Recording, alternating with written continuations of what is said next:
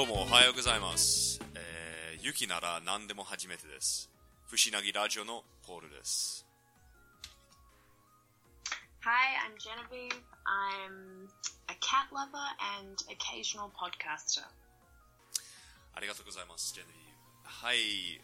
この番組はね、えー不思議ラジオ、えーつうか、あポールに教えてくれんさい、不思議ラジオという番組は、あの、僕、ポール、ああの、オーストラリア人なのに、あの、この、えー、ナキ町という小さい田舎である町に、えー引っ越すことになりました。えーここに暮らしながら、あの、ポッドキャストもあ作成しています。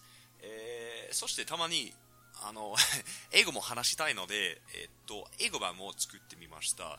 えー特になんか日本人のリスナーにとって、あれは、えーちょっと勉強になるかなと思ったと、えーと思って、えーっと、なんつうのかな、あの、日本語版のを聞いて、えー聞いて、で、英語版を聞き比べると、ちょっと勉強に、えーなるかなと思います。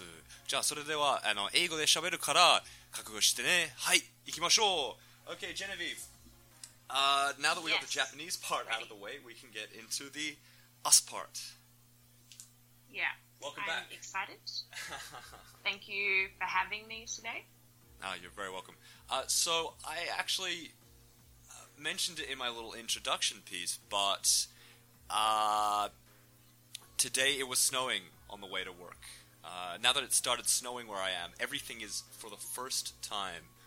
Uh, you know, like uh, walking to work in the snow for the first time, uh, e- eating my breakfast while watching the snow for the first time. Uh, hating, hating my life for the first time in the snow. if it's in the snow, it's all so, normal. the snow is a little bit of a difficulty for you to adjust to.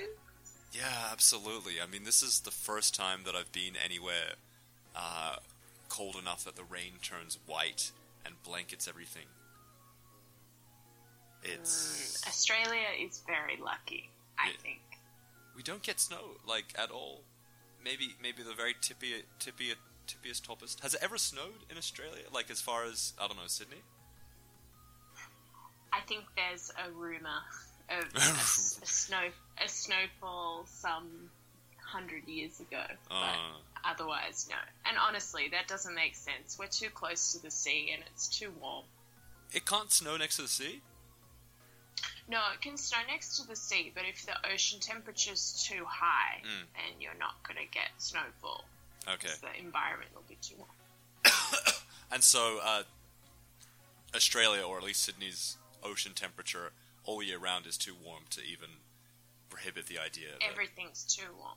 But of course, we do have ski fields. Yes. um, Yes, we do. They're very small, yeah, and they often have to make fake snow. I've always wondered how they make snow fake. I don't know either. What is it? What chemicals are in it? yeah, well, I don't know. I, I, I don't know. I, I like. I can't enjoy the idea of going to a place like that, you know, skiing and not wanting for the stuff to get into my mouth if I crash. I don't know. Maybe I'm overthinking about it. Um, No, I don't think you are at all. Because who wants to eat whatever the hell that is? You know, like, uh, I, I mean, that sort of goes for pretty much anywhere relatively natural, or at least seems natural. I mean, I'm not gonna sit and like gonna go outside and like grab a handful of dirt and put it into my mouth, but I'd like to think that you know that's not gonna come with chemicals at the same time. You can dream. Yeah, I can dream. Mind you, uh, if I walked outside and basically every direction I can see, there are vegetable patches. So if I randomly put my hand in the ground into something green, I might come up with something nice. And it's probably very clean, Yeah. healthy soil. Yeah, absolutely. I mean, they do use uh, some level of pesticides here, but in general, uh, the way that, like, the approach that they take to agriculture here is uh, so top notch. I think it's one of the only countries in the world where you can buy raw eggs from literally anywhere and be able to eat them without, you know, doing something horrible to yourself. Yeah. Raw eggs. Wow. Hmm. Mm. Anyway, on the note of uh, taking of jobs rather, and doing things to a high quality, can we talk a little bit about the last episode, episode seven that I did in Japanese? Again, this was a while yes, ago. can. I'm open to that idea. Okay. Uh, so I interviewed one of the locals, a lovely gent who makes wooden toys. Ah, okay. Yep. Uh, today's podcast is going to be about uh, wooden toys, Genevieve. Psych up. you should have forewarned me. I would have refreshed my knowledge on wooden of, toys. of wooden toys. Well, uh, what kind of toys did you play with when you were a kid? Never wooden. Um, Okay. Only probably battery operated and plastic Barbie dolls. Wow. Okay. Uh, it's interesting that your f- mind would sort of go to battery operated toys. Did Did you have a Furby, perchance? Yes. Oh. I still have my Furby. I like my Furby. uh, for those listeners who don't know what a Furby is, and you know what, I'm going to say there's going to be a few. There's very f- few of them, wouldn't you say? I think it was a worldwide thing. Yeah, Fur- Furby awareness tends to be pretty high. Uh, anyway, Furbies, for those who don't know, are what are we going to go with? Uh, lump sized, Uh. about about the size of I don't know three fifth, uh, about the size of a head, a small head, maybe a f- A baby's, baby's head, a Let's baby's head. there. Yeah, okay, Yeah. a baby's head, Yeah. size of a baby's head. Uh, some kind of uh, horrible cross between um, a teddy bear. Owl. Yeah, an owl. Oh, okay, the owl's a good one. Nice. Okay, they're pretty owly looking. Except they have bat with ears, right? Yeah, they got the beak. But you know what I realized they look like? Um, that movie with the gremlins in it. Oh, like Gizmo. Yeah, okay, you're right. It's like Gizmo with a beak. If we're going to be honest. Um, Yeah. but apparently, unlike Gizmo, they have a. They don't have. They have a pretty. Ref, like, what? how do you say it? They can stop themselves from eating. I mean, in Gremlins, Gizmo. Sorry, for, again, for those who Mhm. don't know, this is an old movie. Uh, fantastic, though. Uh, if anybody hasn't seen it yet, I highly recommend it. Uh, anyway, when Giz- Gizmo sort of just keeps eating, doesn't he? And then he pops out the bad boys, doesn't he? Yeah. So these little gremlins, if they eat after midnight, they transform to satanic creatures. Anyway, Furbies Furbies don't do that. You can just sort of like you can keep feeding them with your thumb. Like I think you just stick your thumb in your mouth and they sort of go yum yum yum for for a That's while, and then they just go, look, that's too much. How do they? How do? Yeah. Can you imitate it? Because I'm pretty sure I can. I can't. Yeah, I'm sorry. I think it's goes. What is it? Oh, too much. Is that right? That's it. They go That's the yum, yum, Yum. yum, Yum. Oh, too much. And it's like, well, okay. And you you just can't feed them beyond that point. So, uh, besides Furbies, I don't know what robots, remote control cars, that kind of thing. Cars, remote control cars, fantastic. Really? Yeah, loved Oh. it. And because we had a cat as well, I would use the car to chase the cat. That's. hmm I, f- I feel like I probably would have done the same thing, but I was I was easily bullied as a child, and I feel like the cat would have just turned it around, and oh no. yeah, for sure, it would have taken that remote controller and chased me around the house with the car. Um, no, I well when I was a kid, uh, really big into action figures. I think Yep. I had an excellent collection, uh, collection of action figures, usually about the size of a hand. Not the big ones, not the weird, not Action Man. I could never get Action Man. Tran- when did Transformers come in? Oh, I don't know. It, it always felt like Transformers were around. You'd run into one occasionally. We just had Yeah. Ed and I had a really sorry, my brothers and I we had a really motley collection of action figures and toys in general uh, because we'd inherit. We mum never used to buy anything uh, at all. Um, I, I'm pretty sure that even after you know, for about three weeks after we'd gotten off a plane, we'd still be eating plane food that she'd managed to um, they borrow or steal from the stewardesses. Eat your Qantas apple. Put, put into a coat pocket. yeah. We'd still be opening our lunchbox like, you know, fi- uh, months later and pulling out Oh, Qu- Qantas, Qantas, Qantas brand woman. peanuts. Uh, she, she's got skills. Uh, but so we never used to buy toys. We always used to inherit them, which meant that uh, they were a veritable rogues gallery, uh, which was great for us actually, uh, because uh, you never knew what you'd be getting with those sort of boxes of old ass toys. I mean, when you go to a shopping center and you're sort of looking at the toys, you've got, you know, you can choose, I suppose, or you've got an idea about what you want. But when you're just given randomly uh, some weird bug mutant from, I don't know, a line of toys from, you know, eight years ago, it's it's a lot to fire the imagination. That's what I was going to say. You know, you were forced to be creative because your toy family was weird. Well, it's actually on that note. I mean, it, it's nice that you bring up uh, limitations promoting imagination.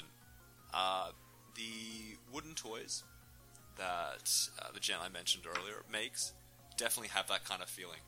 I mean, they are, in the best sense, like a blank canvas, a very physical sort of blank canvas. Uh, they're lovely, by the way. I uh, should have sent you over photos before this, uh, but I'll show you later. Just uh, Um, I had a question. I was going to ask how Oh. old this gentleman is and how many years he's been doing this. okay, so all right. Well, I guess I'll get into describing the man himself rather than uh, the toys. But no, no, that's that's actually one of the more interesting parts, and half the program was taken up with this. Uh, so before making toys, just worked for, uh, you know, did a regular sort of company job while here. I'm not quite sure of the, the specifics, but generally speaking, when you work for a company in Japan, you know, it, it means much the same thing, uh, pretty much everywhere, as it does, I'm sure, in a lot of parts of the world. You're just a cog in the machine. Sorry, that's Mm. a little bit too brutal. No, I know. I, I understand. Yeah, uh, but about oh, somewhere between uh, maybe like five and ten years ago, uh, which I feel like is a pretty big range. Sorry, uh, maybe about five years ago, made the switch, made the decision to start uh, to train himself rather to to make these toys. So it's not it hasn't been a lifetime thing. Uh, as he pointed out, No. he's sort of uh, before he got into it, he you know built things to a point, you know, done stuff around the house. So he's not he's not like me. He, he knows how to use his hands. Probably fixed a door or did like the odd DIY project. But in terms of making, you know, finely crafted artisan wooden toys, no, nothing like that. Uh, and so at one stage he sort of quit his job and went through. I think he was. I think for about two years, he was. Uh, he went to sort of school in Kyoto. Uh, I think he went to several Okay. different sort of places, and he didn't really. He had an idea that he wanted to use his hands to build something neat out of wood, but didn't have a. but didn't really have a concrete idea. I'm laughing because I'm just imagining him looking at his hands one day and being like, "What will I do with these?" well, I mean, to, to be honest though, it does it does kind of feel like that. If you have if you have a calling, if you have something that you really really want to do, uh, very often it's difficult to imagine the shape that that's going to take on until you've uh, refined it to a point, until you've sort of put it into practice, put those skills, put that passion into uh, a, point enough that you can relate it to the rest of the world. uh, and know what kind of demand there is. How you can match up that feeling that you have in your heart with something that might actually be valued by society. Um, That's, beautiful, really. And I, I know you're not intending to take this down a strangely inspirational path, but it is. Uh, well, I mean, uh, at the end of the day, part of this program is to promote uh, intercultural communication and, more specifically, uh, to give a little bit of practice for English. And uh, since it's it can be a, a lonely, tough road learning another language, very much of what I do, if I'm ever asked to help somebody with English, is just to um, give them an idea about you know how you're supposed to think about it. Uh, Mm. I mean, it's one of the few things that I feel like I am qualified to talk about, uh, considering I did much the same thing as uh, our toy man friend. You know, spending the, the last couple of years doing nothing but uh, turning myself into a Japanese speaking machine. I have a brain and a mouth. How will I use it? basically, basically. Uh, but no, so he he he trained himself for uh, you know a couple of years. So went to school and eventually started getting an idea about the kinds of toys that he wanted to make. Uh, you know, to what level of sophistication, that kind of thing. Uh, And now in their current form, they ah, there there's all sorts uh, little tanks with treads. Uh, eh, you get uh, what is it? Owls. So you can actually buy a wooden owl if you, like you can get a Furby esque thing if you want. I'm sure. I, I like wooden owls. Um, one of the, ah, the the the really popular ones, uh, wooden handguns. Uh, Oh. something that looks like you Great. would pop up in a Wes Anderson film, I suppose. Uh, I know. Yeah. I can I can envision it. but no, these things actually like they're, they're fully working and shoot rubber bands. Paul, you have to bring one back. I reckon, huh? I had so much fun when I picked it up, because they had like set up targets as well, and I was like, "This is just too great." And it And really you don't shoots. need targets. You can just use your brothers. That's pretty much exactly right. No, look, you know what? The the worst thing you can do to a household is introduce a projectile throwing device. Uh, when I was living in a share house, somehow, uh, s- do you know what a potato gun is? Yes. Oh a my spud God. gun.